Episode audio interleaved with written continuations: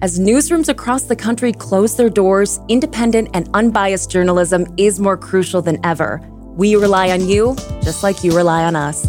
This spring fundraiser, join us in protecting public media. Your support keeps us thriving. Invest in WDET's next chapter at WDET.org or tap donate in our mobile app. This is the Detroit Evening Report for Tuesday, June 6th, 2023. I'm Jerome Vaughn from WDET News. Highland Park City Council members have approved an interim agreement with the Great Lakes Water Authority.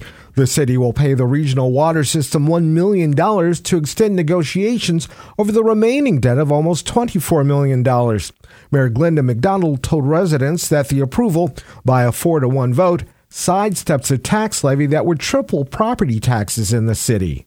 We're moving forward. We're going to try to make sure that we're negotiating and mediate to the best of our ability to make sure that the citizens do not get this levy. That vote just stayed.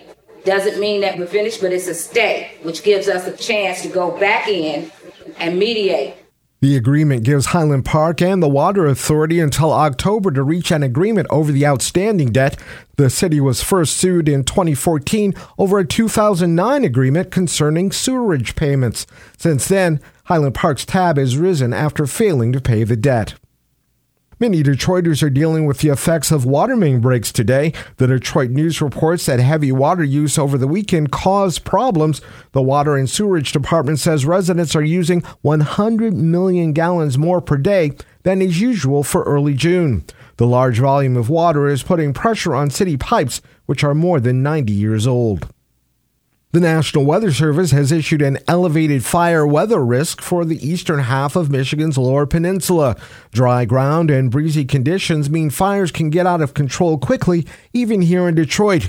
There's been no measurable rainfall in the city for 17 days.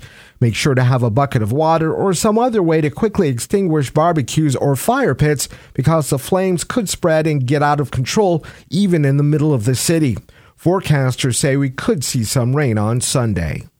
A state house committee held a hearing today on a bill to repeal the law that requires schools to wait until after Labor Day to start classes. The law was enacted in 2006 mainly to help Michigan's tourism industry. Currently, school districts can begin classes earlier, but they have to get permission from the state to do so.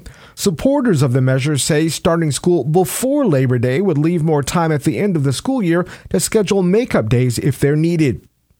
And Detroiters who like to travel by train could have a harder time getting to Chicago for a couple of months. Amtrak will suspend daily service on two of its trains between July 31st and mid October so infrastructure improvements can take place. The Wolverine 350 and 353 will not run between Pontiac and Chicago Mondays through Thursdays. The service will run Fridays, Saturdays, and Sundays.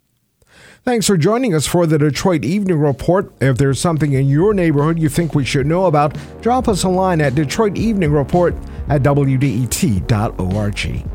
I'm Jerome Vaughn, WDET News.